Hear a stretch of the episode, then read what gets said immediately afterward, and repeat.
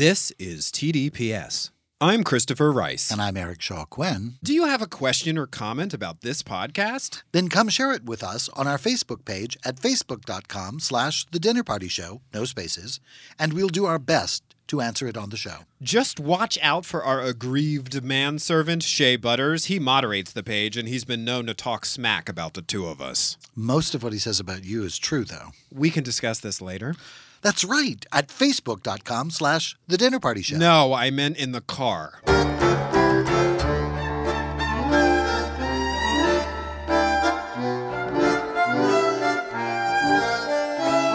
Hi, I'm Christopher Rice, And I'm Eric Shaw Quinn. and you're listening to TDPS Presents Christopher. And Eric. And I have once more made the mistake of having a diet soda while we're recording podcasts, which means by the end of it, I'm probably going to be talking a little bit like this, and I'm going to be interrupting Eric, and Eric is going to have to talk over me, which is fine because he's really good at that. And belching. No, I will not belch. I refuse to belch. I do. I refuse to belch, even though the Amish think it's a sign of a good appetite, as we all learned from the movie Witness. And I even will though not being belch. friends with you is like sitting next to Barney at the bar on The Simpsons. Okay. All right. All right. There have been a lot of comparisons of me to Barney lately. It happened on the phone the other night. You compared me to Barney. I used some voice, and you said, Oh, you sound like Barney from The Simpsons. And I, I don't know how I feel about all these comparisons. That, the other night I said you sounded like um, it's not Mel. What's his name? It's the bar owner. I don't know.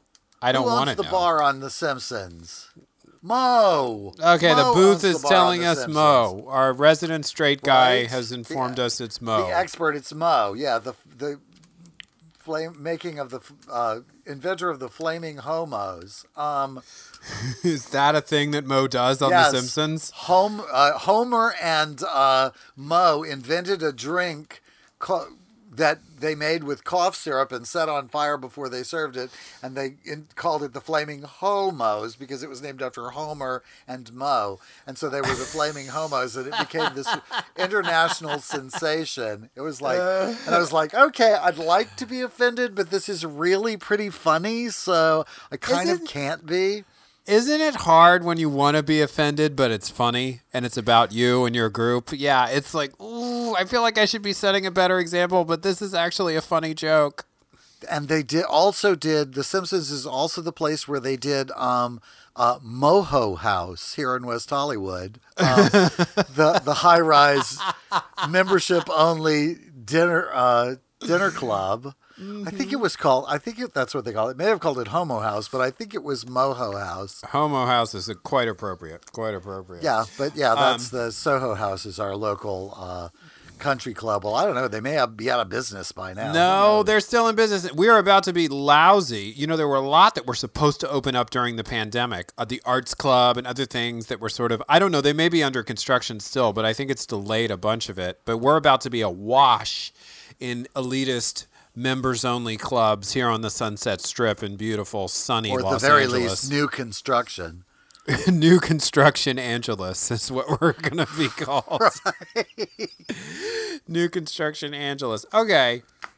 You know, that's just enough fun. We have too much fun on this show. That's show. right. There's a lot of we've got serious business to get down to. This is the week where, that stars the party people are Yes. come front and center, and so we need to cut the crap and get to the big stars on this show. Yes. So recently we did an episode, episode 67 was an installment of Christopher and Eric's True Crime TV Club, and we served up American Experience Oklahoma City. So you can already feel the fun starting here on the Oh podcast. my God! Yes, this is this is Christopher's idea of fun. Yes. No. So, this we asked- dark, terrible thing happened. It's like my comedy that I've been working on. Right, I said, Eric, in I'm going to write a comedy. And what did you say, Eric, in response to in my which hundreds die due to strange and un- unforeseen forces. And you Yeah, said, yeah, pretty on. much. That was kind of the idea. I can't even remember what the idea was, but when we talked about it, I was like, oh, right, it is. It is a mass death comedy of some sort. Um, no, none about Sounds that. like a riot. So on our Facebook page, which is the Dinner Party Show's Facebook page, TDPS stands for the Dinner Party Show. We do something called the Wednesday Question, which we often forget to do. And if it weren't for Angelina Farmer, we would maybe go whole weeks without a Wednesday question.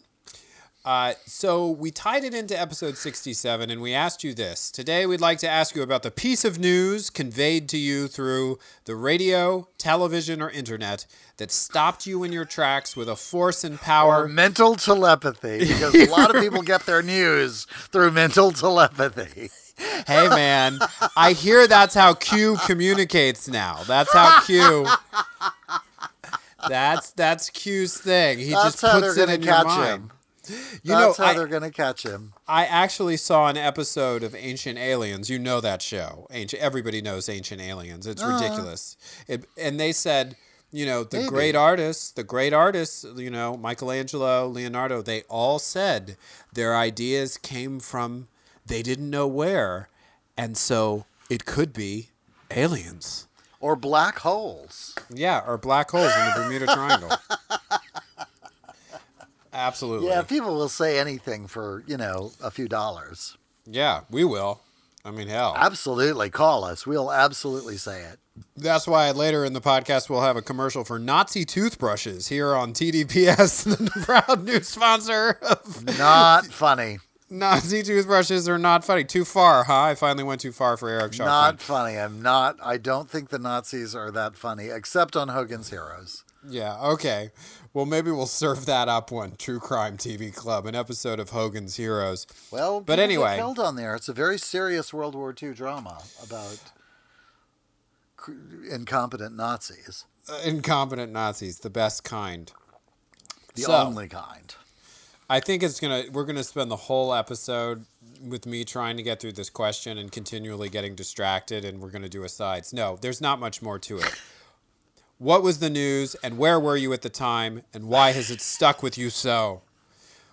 And then I, I prompted people, you see, which I probably shouldn't have done. I was leading the witness. Was it the bombing of the Murrah Federal Building, which we talked about in episode 67? Was it the levee breaks after Katrina, 9 11, the Kennedy assassination? I I wanted to include the older people. We, we all have our unforgettable news moment. What's yours? And then at the very end, I made it sound like you were actually on the news, your unforgettable news moment. You were the colorful witness to the house fire who said the thing that went viral on YouTube. No, that's not what we meant. We meant where were you when? And you know the answers I thought Ain't nobody got time for this. they're right. were you Antoine Dodson on the news? Um I had there were some unexpected answers in there. Like obviously a lot of 9/11, we'll talk about those. A lot of 9/11. That was sort of sprinkled through everybody's answers.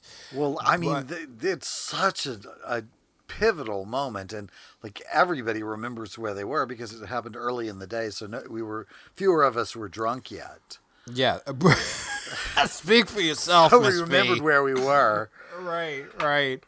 I, I got fewer. drunk later. I didn't say all of us were drunk, but uh, uh, we were more aware because it was first thing in the morning. But yeah, Yeah. So we will at some point give you ours. We usually sort of intersperse it with yours. We have we got a lot of responses to this, which is why we picked this.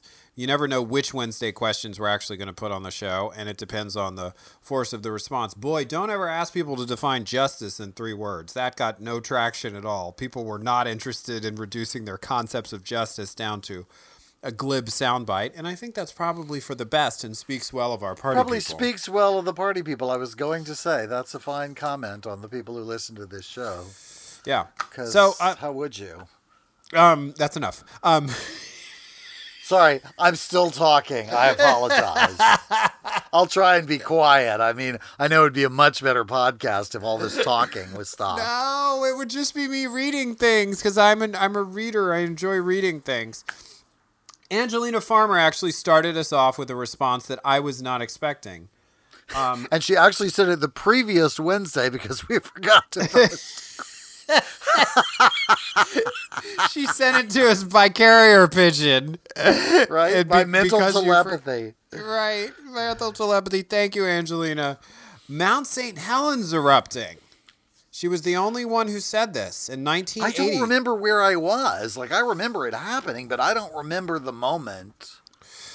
Uh, she was three years old, so props to her for remembering. But she says the only reason I remember it is because my bestest friend and her family were supposed to be there on that day, and I thought I had lost her. God, that's so upsetting, but also what wow, a relief. for a three-year-old, jeez, that's really that's heavy news. so you don't remember Mount St. Helens at all? I remember it erupting, but I don't remember. I don't have a distinct memory. Like the part of the question that sticks with me is like the where were you when? Like Right. there are things that I, where I can tell you pretty much where I was when, but there's stuff that's like I remember it happening. It was a huge event, but I can't separate out that moment. That's why 9/11 is so. Yes. I think probably a recurring thing because there it was on television, and it was kind of like you couldn't believe it. And I- there it was. and there was the liveness of it and I, uh, my question about some of these stories is like did that change over time is it possible to be far more connected now moment by moment to a terrible unfolding news event than it was in say 1963 like the kennedy assassination was not broadcast live right No. Like, that i know of yeah Until Walter Cronkite said something on the news, I'm not even sure most Americans knew what that something had happened. Like if you go yeah it's not Sorry, even really possible now to imagine the way in which news came out just as recently as 1963. I know that's a while back, but you know, it's not like it came in by stagecoach and steamer ship from uh, the uh, from the continent. Uh, you know, Right. like, but it was really a long time. Like, I will tell you, one of the things I thought of in answer to this question was when Pope John Paul was shot. And the reason that one sticks with me is I was running an errand. I was in college and I was running errands for um, uh, an advertising agency I was working for. And I was in the car and they broke in and announced it on the radio. And I remember thinking in the car, wow, that literally just happened on the other side of the world and I already know about it. Isn't that incredible? I remember having that thought and even saying that to people when I got back to the office and told them because they didn't know they weren't listening to the radio. Um, They were working. Um, I was too, but I was driving, so it was less the same. But it was, but it is that immediacy that I think really does characterize a lot of people's. yeah Um, and with, yeah, 9/11, we watched it live on television. Yes. Well, the people who woke up when the phone was ringing 600 times in the other room did. I did not. And I wasn't drunk and I wasn't even hungover, which during this time of my life was a rare event. But I had put the portable phone in the other room and I was just thinking, my God, why was it ringing? And uh, I was with somebody at the time and he had gotten up to go to work. Uh, he worked on a show for MTV, I think in casting or something, and he um, left. And I heard voices outside. I heard him talking to somebody, and he started pounding on the door because he didn't have a key. So I had to let him in. And I got out of bed and I opened the door for him, and he said basically all of 9 11 in three sentences. Terrorists have hijacked planes and flown them into the World Trade Center and the Pentagon, and both towers of the World Trade Center have collapsed. Period. That is literally verbatim what he said. So it was like all of it I swallowed in one gulp. And my immediate thought was everybody I know in New York City is dead. New York City is gone and it's dead. And when I turned on the television, the images were all out of sequence, which was the re- and, and you see that now when you watch they they show the old footage, they show the middle footage, and the new footage. One tower would be up, both would be down. There would be so much smoke, there was no telling if the towers were up. And I just remember seeing that smoke cloud all over New York and thinking, this is it. This is the apocalypse, or this is the Right. beginning. You know, like where does this end? I have no frame of reference for an event of this scale, and and yeah, Yeah, nobody did. Mom called me. I was getting ready for work, and she was telling me, "Oh, a plane flew into one of the buildings in New York," and Mm-hmm. and I was like, and I was trying to calm her down. I was like, "Yeah, a plane flew into the Empire State Building years ago, and it's awful, and there was a fire, but I'm sure it'll be fine." She was like, "No, you really have to, like, turn on the television." So I turned on the television, and I'm gonna say maybe 30 seconds later, a second plane flew Right. into the other tower while I was watching television. Mm-hmm. And it's like seared into my eyeballs. Like I'm Yeah. never forgetting that because I literally was connected to it as it was happening. That kind of immediacy changes. Like the Gulf, the first Gulf War. I, I watched all of the television programming that I could and, you know, practically had to uh, practically got fired from my job for staying up all night watching the Right. thing. But I don't remember where I was when they said Saddam Hussein has invaded Kuwait. No, no, no, no. I don't either. And there was such a build up to that event. I remember that event, right? We talk about it. It was the birth of CNN. We were waiting for war to break out as a result of that invasion or for our invasion to result. And I remember tuning in every night to see if it had started yet. And then one night it just did. And we were watching and they were bombing Baghdad and it was live on CNN. And CNN was the really the only one on the Stud ground. was The standing Scud there. Stud. And it was really about watching what they were going to do to Israel because they kept launching Scud missiles at Israel and they would either land or they wouldn't.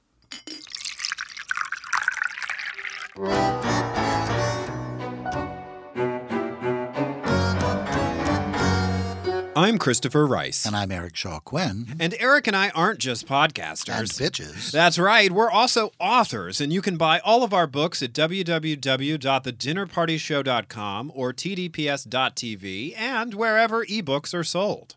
At thedinnerpartyshow.com or tdps.tv, you can check out my Right Murder mystery series. Or sample my Burning Girl thrillers. The best part is, the more you buy our books, the less likely we'll end up filling the spot with an annoying ad for a napkin that counts your calories. the TDPS network, alienating potential advertisers one promo at a time.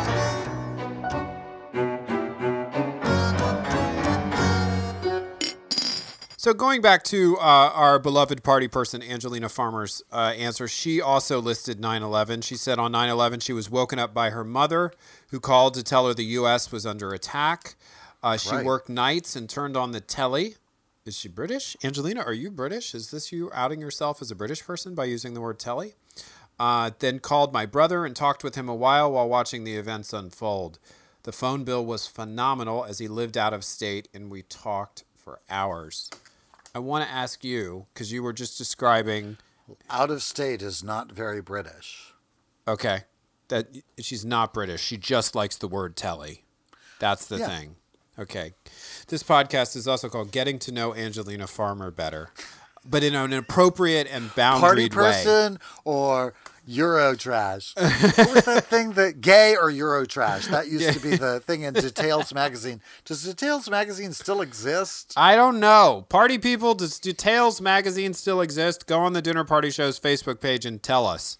That they probably got canceled. I think they did something that was really controversial. I don't even want to say what it was, and it was really not a good idea. Oh, and it was in the yeah. vein of gay or Eurotrash, but it was racist. So anyway, That's pretty. Oh about yeah, they did O Face too. I think O Face or Anyway, back to real disasters, not Yes. just fake ones like Details not magazine. just bad, not just magazine publishing disasters. when you were watching 9/11 unfold and you saw the second plane hit, did you know what you were seeing at first? Because a lot of that footage, it just there was an explosion and you didn't see the plane. The plane went in really fast on the other side of the angle. Yeah. It was really like the whole thing was so completely surreal. I mean, I know that's a, that term has gotten to be completely overused, but it was very hard for me to wrap my head around this being a real thing that I was seeing.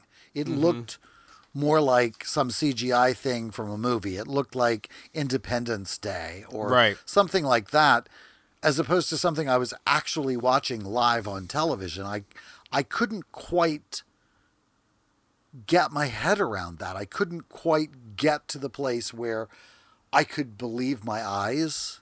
Mm-hmm.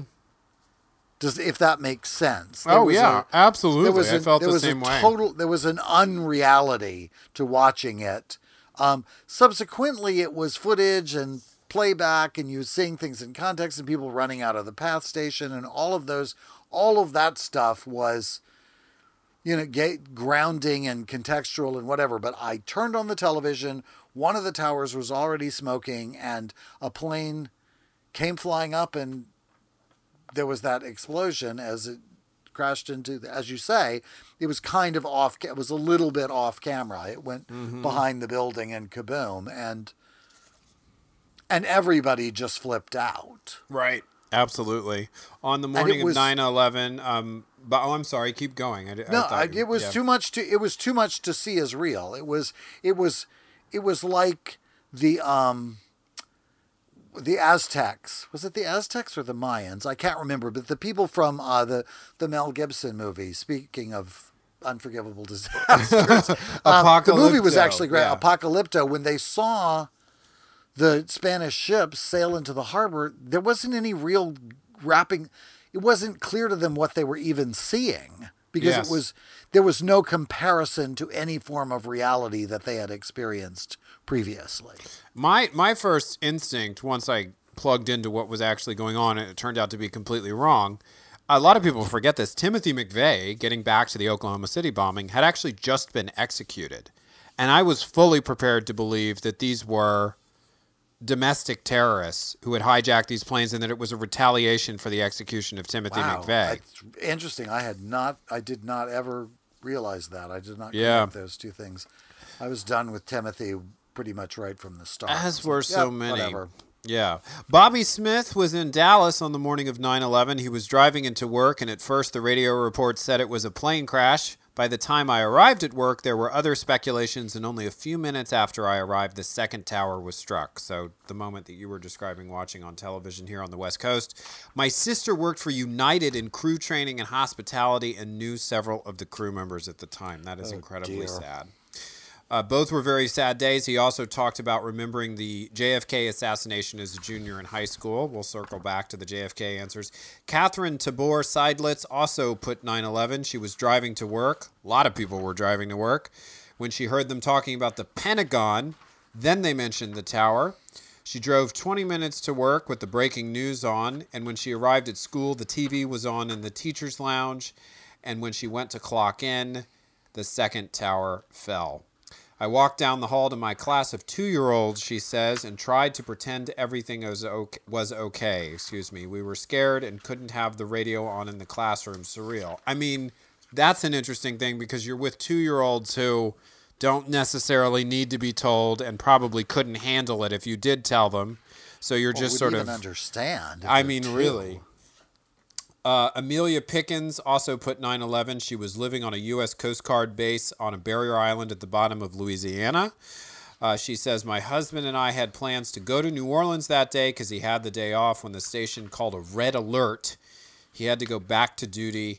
I was glued to the TV after I saw the second plane hit. It was unbelievable and heartbreaking. How plugged in did you stay to the TV footage as 9 11 continued? Like, I remember drinking a lot of wine and falling asleep to just endless news footage of the crater and then waking up to sun rising on the east coast on TV and it's still being dark here in LA. You know, I just remember getting lost thinking someone would find an answer or there would be something else like you there was that period where you just kept turning the TV on to see if something there had been some other attack, you know, or some, if it was going to continue.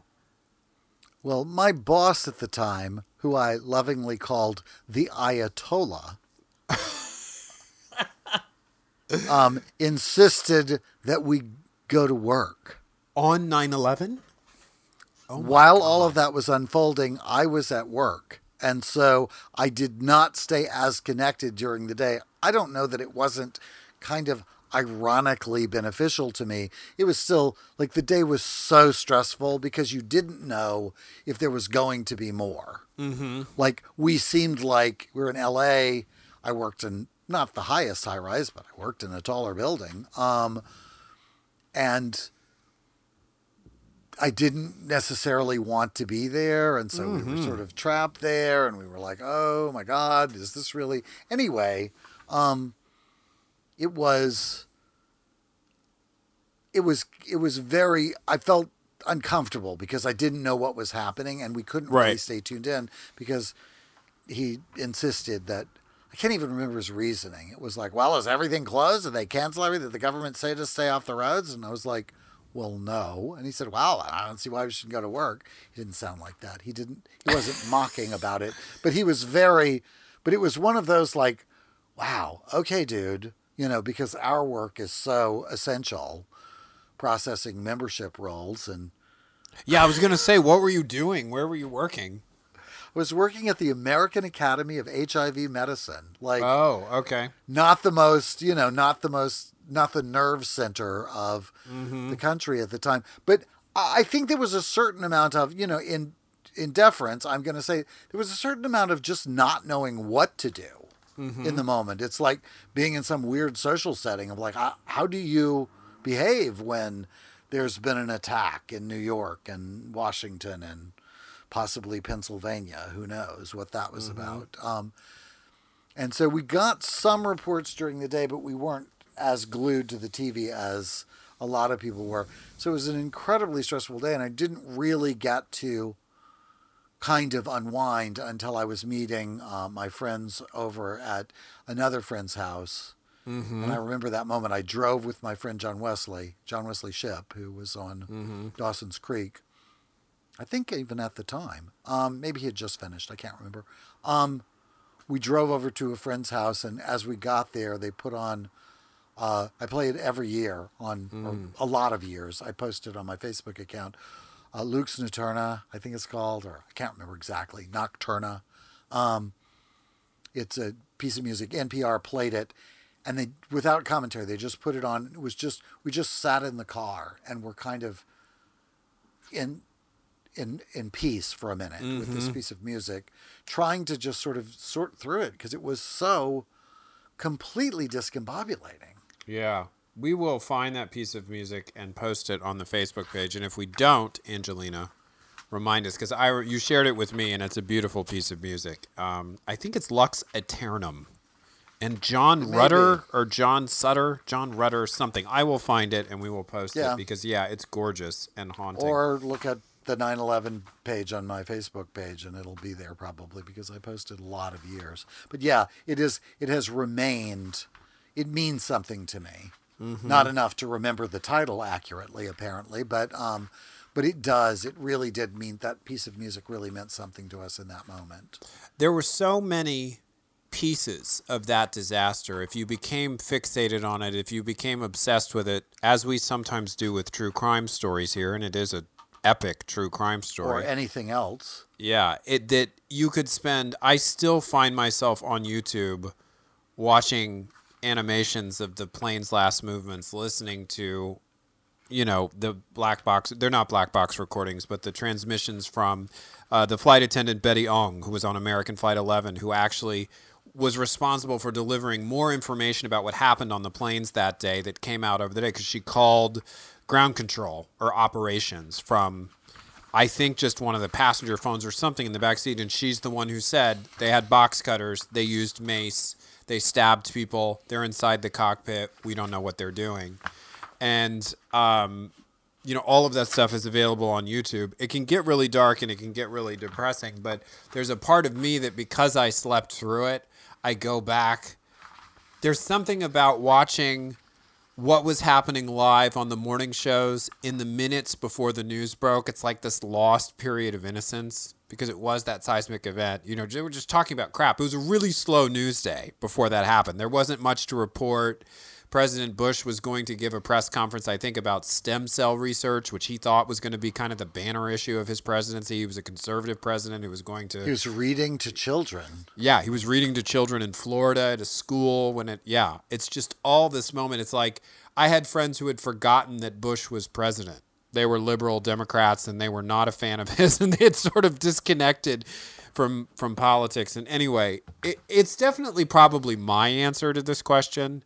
Although I would say one of the oddest moments, and I think it was another shift because it felt like the beginning of something that has still not gone away. And some of the some people picked it, but not a lot. Was Columbine. When the Columbine story broke, I was in Bookstar in Studio City here in California, which is basically a Barnes and Noble owned by the same company, big bookstore. And there was a radio playing somewhere in the store, in the employee room or whatever, and I could hear it because it was a quiet bookstore.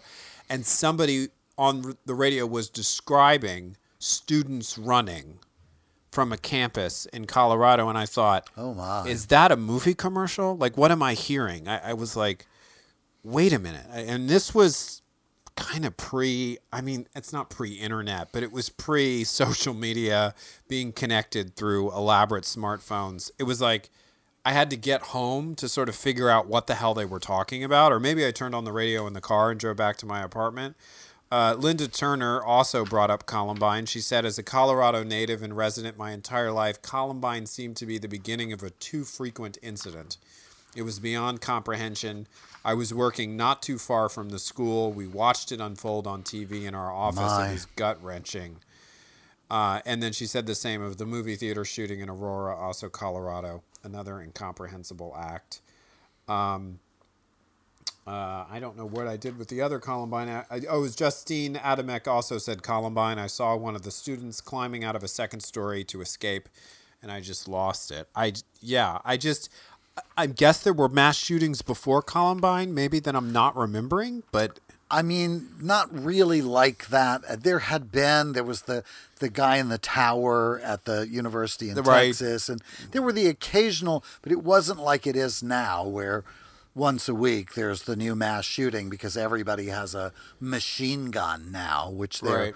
particularly the crazy ones, and so they're Mm-hmm. you know delighted to go to schools and first grade classrooms and wherever and mow people down, and of course the do nothing assholes on uh, a particular political side of our government are opposed to doing anything to save anybody's life ever, including like deliver water to Karina uh, to Katrina hurricane victims and uh, uh, encourage people to wear masks uh, to prevent death from what you call it. So why would they take away guns from crazy people and terrorists when that would just save somebody's life that they won't have to pay for and they'll be able to instead buy themselves another solid gold trinket for their collection. Mm-hmm. Sorry. I, I guess we have gone a little on the dark side here. This is supposed to be a cheerier episode. Let's try and cheer this room up, shall we?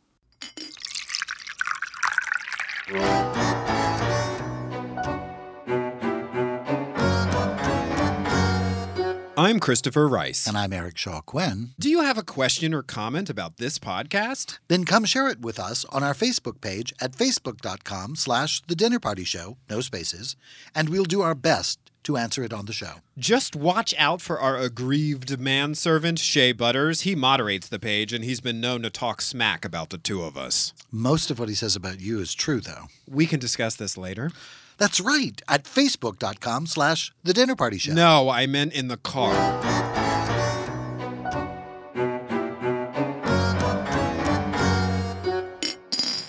Uh, coming in off of your last remarks before that little break, I don't necessarily think this needs to be a cheerier episode. This is ultimately about the most upsetting news story some people will ever hear uh, in their lives. So we, I- Well, memorable. I mean, Yeah. it could be any number of things, but yeah, like where were you when um, they overturned Doma? oh yeah, right, yeah. Do you remember absolutely. walking down to the park and standing there in the in Yes. West Hollywood Park waiting for um, Chad and the? Was that when they overturned Doma, or was Uh, I that think a that California was. I think thing? that was. I think that was Prop Hate. yeah. Uh, Doma was more televised because they started performing marriages immediately. The, Yeah. the couple was flown back to California and married at City Hall. But those were those are certainly memorable moments. But yeah, you're right. This sort of the simultaneity simultaneity of these big time experiences. Probably, if I was going to pick one, I would pick the verdict in the Rodney King trial. Oh, okay. Wow. I was, I was at, uh, I was working uh, for a lawyer uh, in his home office, and ironically, I had been in the same house for the my first L.A. Academy Awards. Um, and at the time, I had stood out. It was up in the hills. It was up in Mount Olympus, and I had stood up on the on the deck at his house and looked out over the um, the searchlights sweeping the sky, and you know the the the helicopters and all of the you know the the world was looking at us because it was the Academy Awards, and I stood in the same spot and watched the fires break out. And Oh, the, wow. The, the the same helicopters, and once again thinking, and now the world is looking at us again. It was we were. it was Yeah. really, yeah, it was a hideous moment. But I very much remember that being there and being there in that moment when all that hell broke loose. It was just, it it was just almost instantaneous. It was like a fire Yeah. that broke out at Florence and Normandie and spread throughout the city. I remember not really, in terms of our friendship, not realizing how affected you had been by that until a documentary came out called LA 92, which is a remarkable piece of filmmaking. It is a documentary about those events, but it has no narration. It tells its story entirely through archival footage, beginning with the Watts riots, the history of race and, and policing here in Los Angeles, and racism.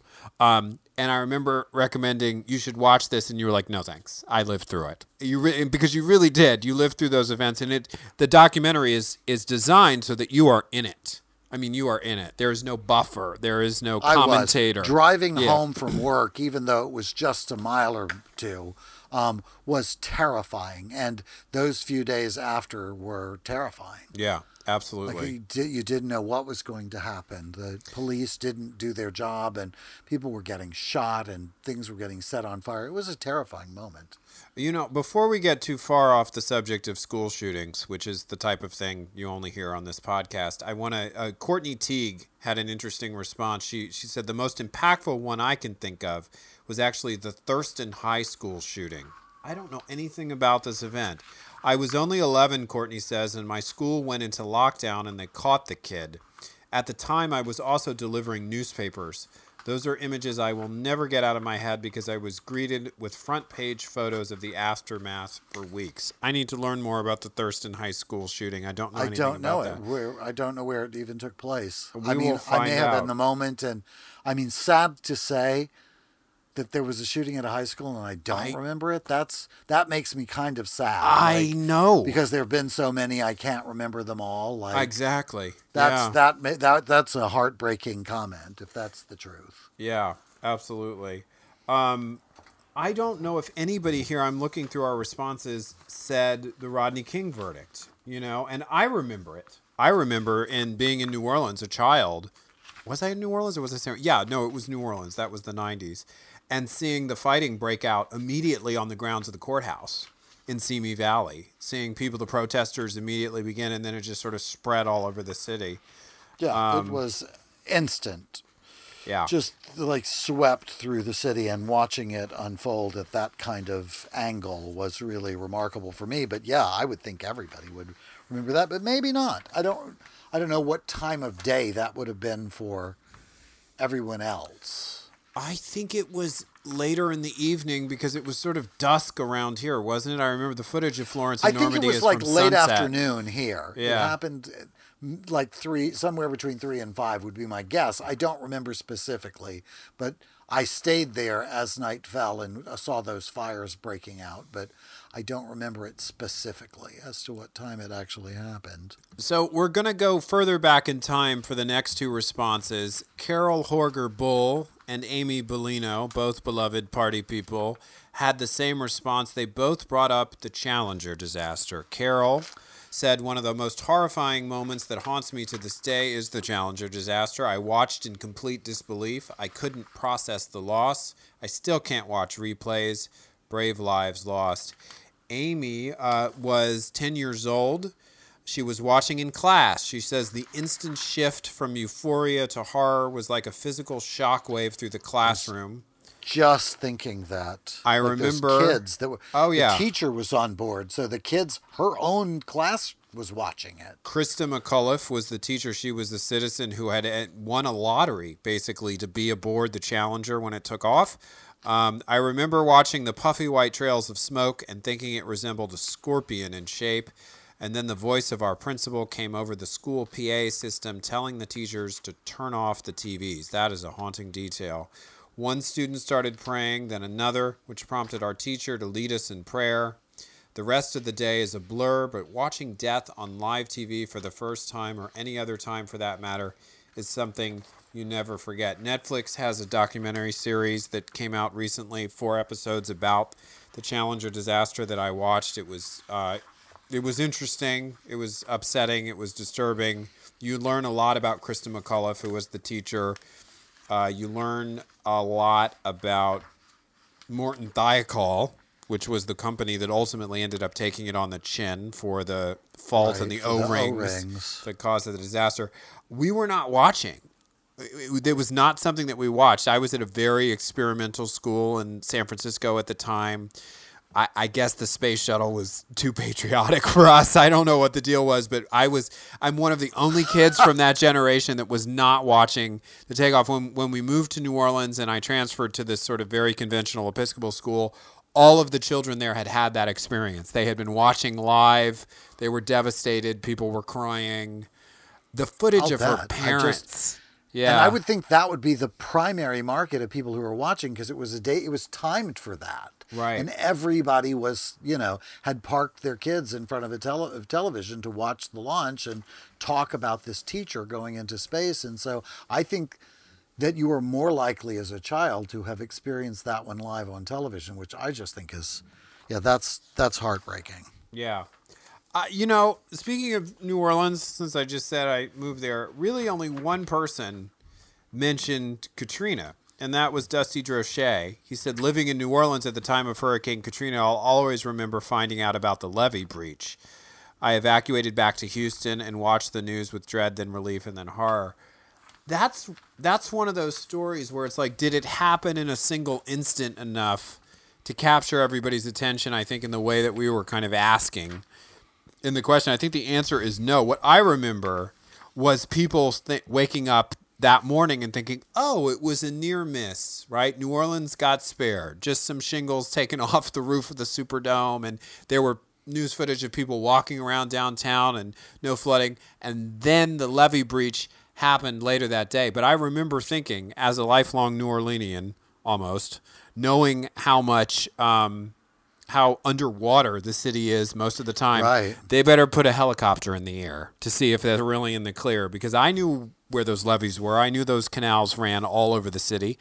And sure enough, later that day, but it was, I think it was sort of two levee breaches that happened hours apart, you know, um, because the spinning motion of the, the hurricane went east of the city, is where it made landfall uh, decimated parts of the Mississippi Gulf Coast, which often doesn't get talked about. They really got it front and center.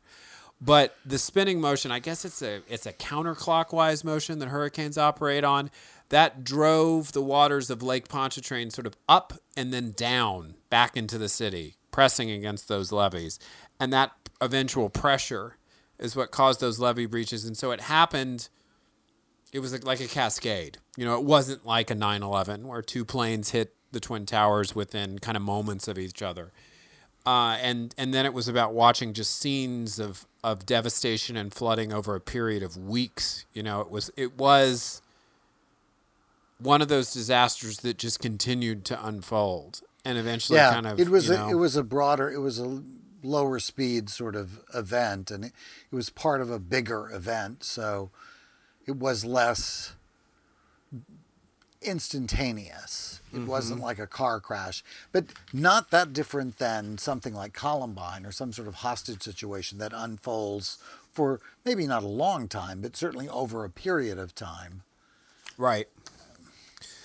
Um, so we got we had two uh, kind of outlier responses. I thought they were interesting because they were not disasters; they were about people.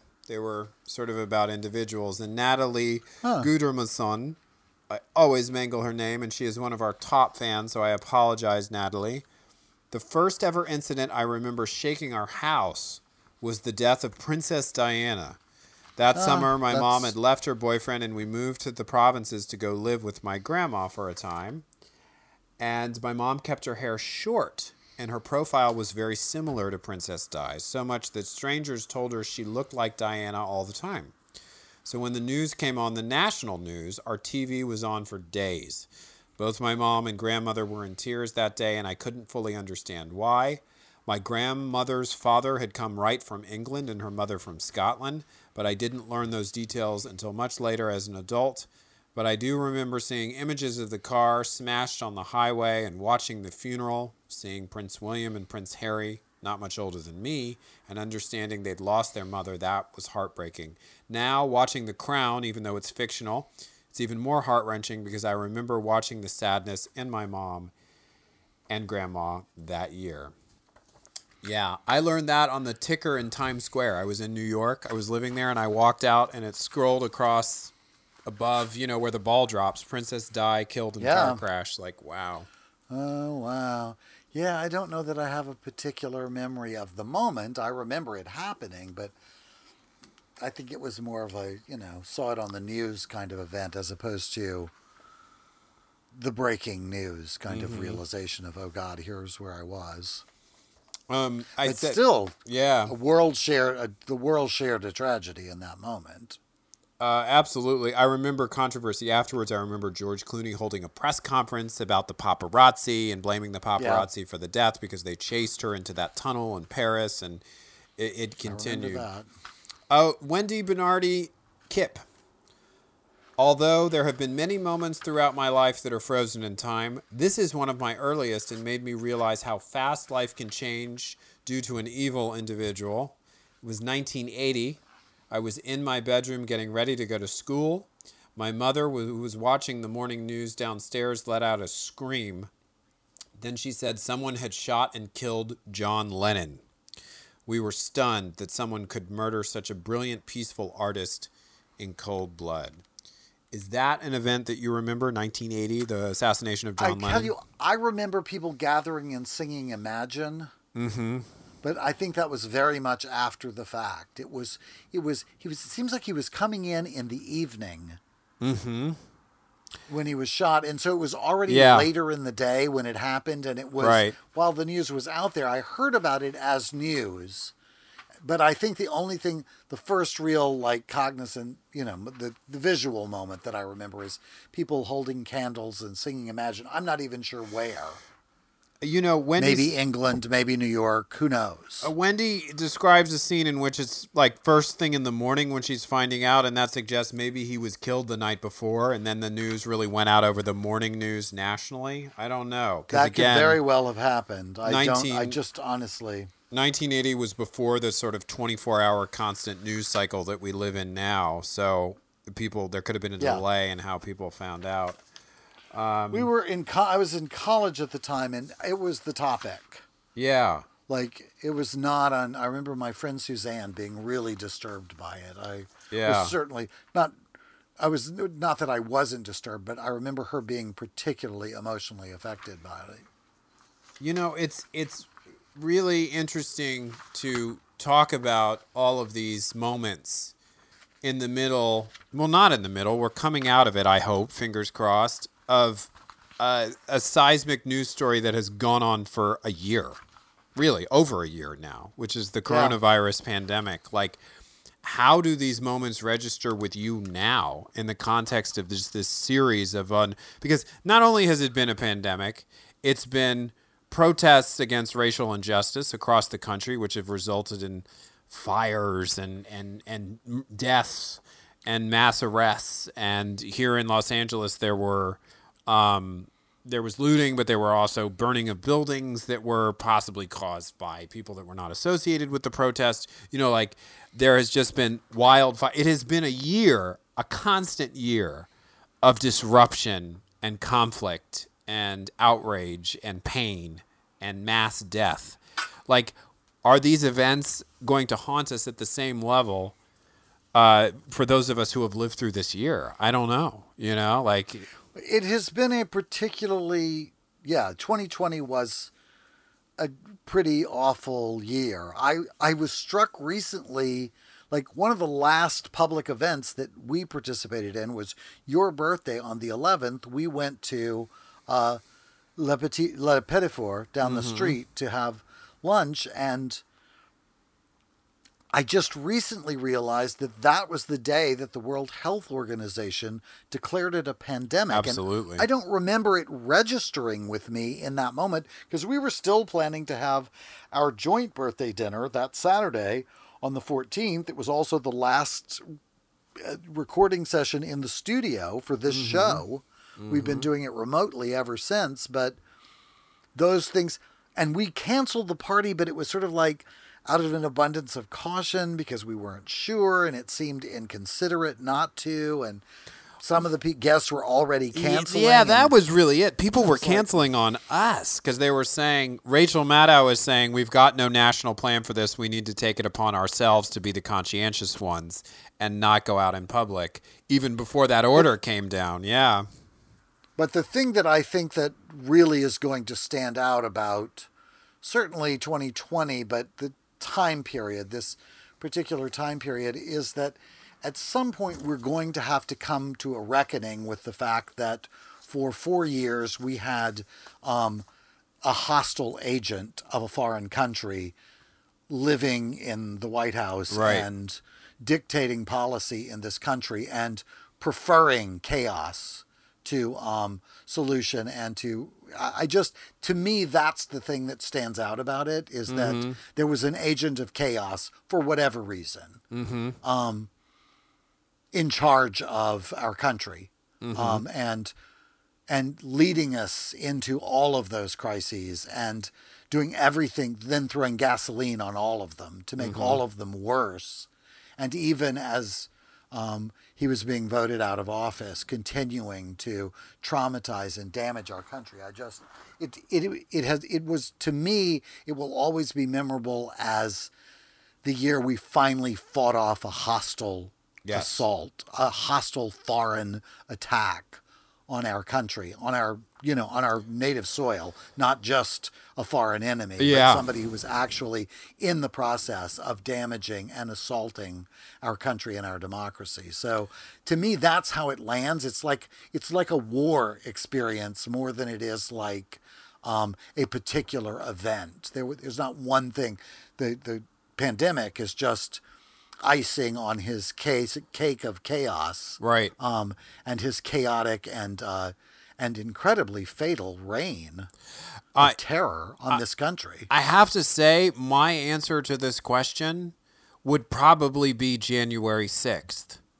I, I don't know if any moment I was I was uh, I had cleared out of my house. I'd actually gone to my our studio where we usually were recording this show. I don't say usually because we've done a year of this, as you said, now remotely. But I was there alone, um, working, and I was not watching the TV. I knew the certification of the results of the Electoral College were happening that day. I think I had been home watching it on television, and the process was proceeding, and there was some bullshit rally, and I thought, whatever. And then I got to the studio, popped open my laptop, and there was a fucking picture of some idiot protester who's we know his nickname, but I'm not even going to use it in some Viking horned helmet on the dais at the fucking Senate. And I thought, what is going on? And I lost it. I lost my mind. I went on Twitter. I went political on Twitter, which I usually don't, I hadn't done for a while. And I don't ever remember being as disturbed and upset and as convinced Yes. that our political process might not work and unfold as it should as I was on that day. And I've never been quite as disturbed and completely absorbed by a news event um, that unfolded over a sustained period of hours in the way that that did. And it will probably haunt me more than any other moment of this year. And there have been moments, there were buildings burning blocks from my building here. We were Yeah. in a recording session that day where things really erupted in Los Angeles during the protests and the clash between the police and the protesters really resulted in some ugly moments here in Los Angeles. We were recording and we looked up and there were smoke plumes over Los Angeles, much as you described on the on the uh, day of the Rodney King verdict. But that day, seeing the Senate penetrated in that way, if you'll forgive the term, I have never been as disturbed. You know, I really haven't, and um, it still feels fresh, and it still has raised issues that I feel are unresolved. You know, the criminal charges are still proceeding from that day uh, as we record this. You know, it's not it's not it's not finished. I am very happy with how that election turned out. I'm happy that those insurrectionists did not ultimately prevail and managed to thwart the vote um, based on a series of lies that they had been told and fed by people in power who have not been held fully to account. You know, Ted Cruz, Josh Hawley. You know, I I, I don't feel that they've really paid the. They're old- still lying. They're Uh, still it is- lying. it is And- really like we are still under assault from an anti uh, anti democracy. Uh, there is still an assault on the country that we live in Yeah. Mm-hmm. taking place, um, and people trying to bring an end to the democracy that is this country. Yeah. And I think, and this is, I didn't expect us to end on quite such a political note, but it's sort of unavoidable when we talk about this year. Um, there's, a, I see a movement underway with some figures on the right who are trying to de Trumpify, if you will, and to lecture the rest of us about the difference between a victim mindset versus a victor mindset. You know, it's this language that the right wing has somehow managed to appropriate that they are the arbiters of personal accountability, that they are the only promoters of this idea. And yet there is this pernicious victim driven lie that the election was stolen from Donald Trump that is not supported by the facts. And there are people who are trying to have it both ways on the American political right and say, well, we have to look into quote unquote election security because some of my constituents, constituents, excuse me, feel that the election wasn't fair. And it's like, I don't care what you feel. I care what the facts are.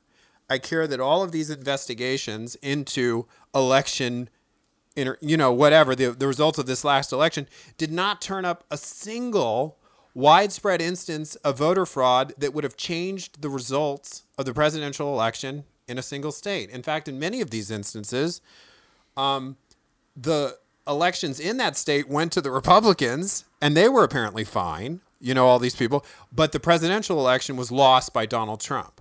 So it's like I just.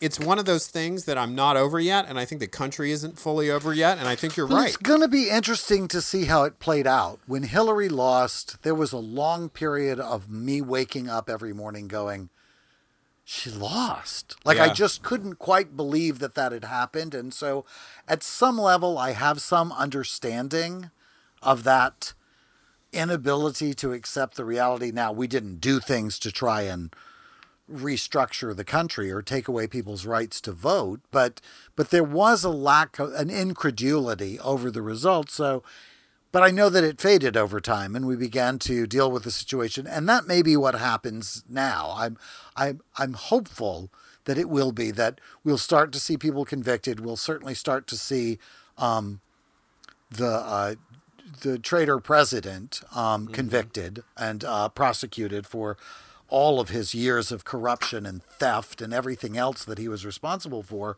And maybe that will turn us towards a more, still, you know, a divided country, a two party country where people don't all believe the same thing, but where we can coexist in a way that is peaceful and accepted and mostly supportive of the democracy that has provided us with the way of life that we all enjoy mm-hmm. currently. Mm-hmm. But we'll see. We'll, We'll see. see. Time will tell. Yeah.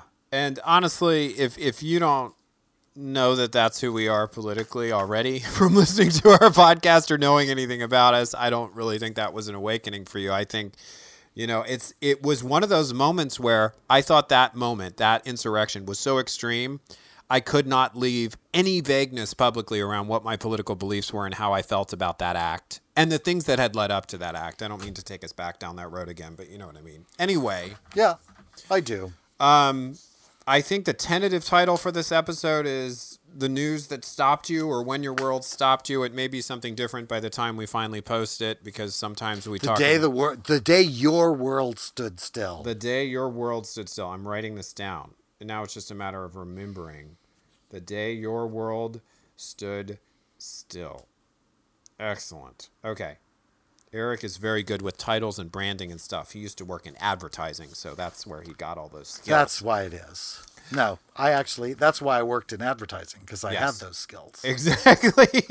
Good. Um, our schedule's a little different this month because our next episode is a Mother's Day episode. That's right. Christopher and Eric's True Crime TV Club will be serving up a notorious Mother's Day themed story, and that is the tale of Gypsy Rose Blanchard. Have you heard of her? Uh, we're uh, if you haven't, you'll find out about her next week. You're going to next week. uh, True Crime TV Club, you can enjoy without watching the episode we're going to discuss. And there's some people, like our party person, Cindy Conforti, who says she would rather never watch the episodes because sometimes they're slow and repetitive, and she prefers our version. The episode we will be serving up is uh, episode of the series James Patterson's Murder is Forever, season one. Yeah, we've never we've never watched one of these. We have before. not. This is famous novelist James Patterson has started his own true crime show. Absolutely. Season one. Which episode is it? I interrupted you. It's okay. Season one. I'm man. That Diet Coke is hitting, man. I am in the friggin' caffeine aspartame zone. Um, season one, episode two, Mother of All Murders. That is the title of the episode. Should be available on the. Even though when you look at it on the streaming platform, it says the mother, the murder of all murders. does it? I thought I just got it wrong. Oh right. No, it that's actually the name of the episode is the mother of all murders. Right. you see the episode, but on the write up on uh, the uh, on the streaming service there was yesterday or whenever it was I watched it, Mm. it said the mother of all, the murder of all murders. Okay, well, I'm glad I didn't get that wrong in a vacuum. I always like to have something to blame because I did write you something that said murder This of time all you've got murders. some. You've got good cover on this one, Christopher. Absolutely. Anyway, so next week, Mother's Day tragedy. Absolutely. We just reviewed This every political- right. Every horrible thing that ever happened, and next week we'll be lightening it up with Mother's Day. Until then and forever after, I should say, I'm Christopher Rice, And I'm Eric Shaw Quinn and you've been listening to TDPS Presents Christopher. and Eric. Thanks.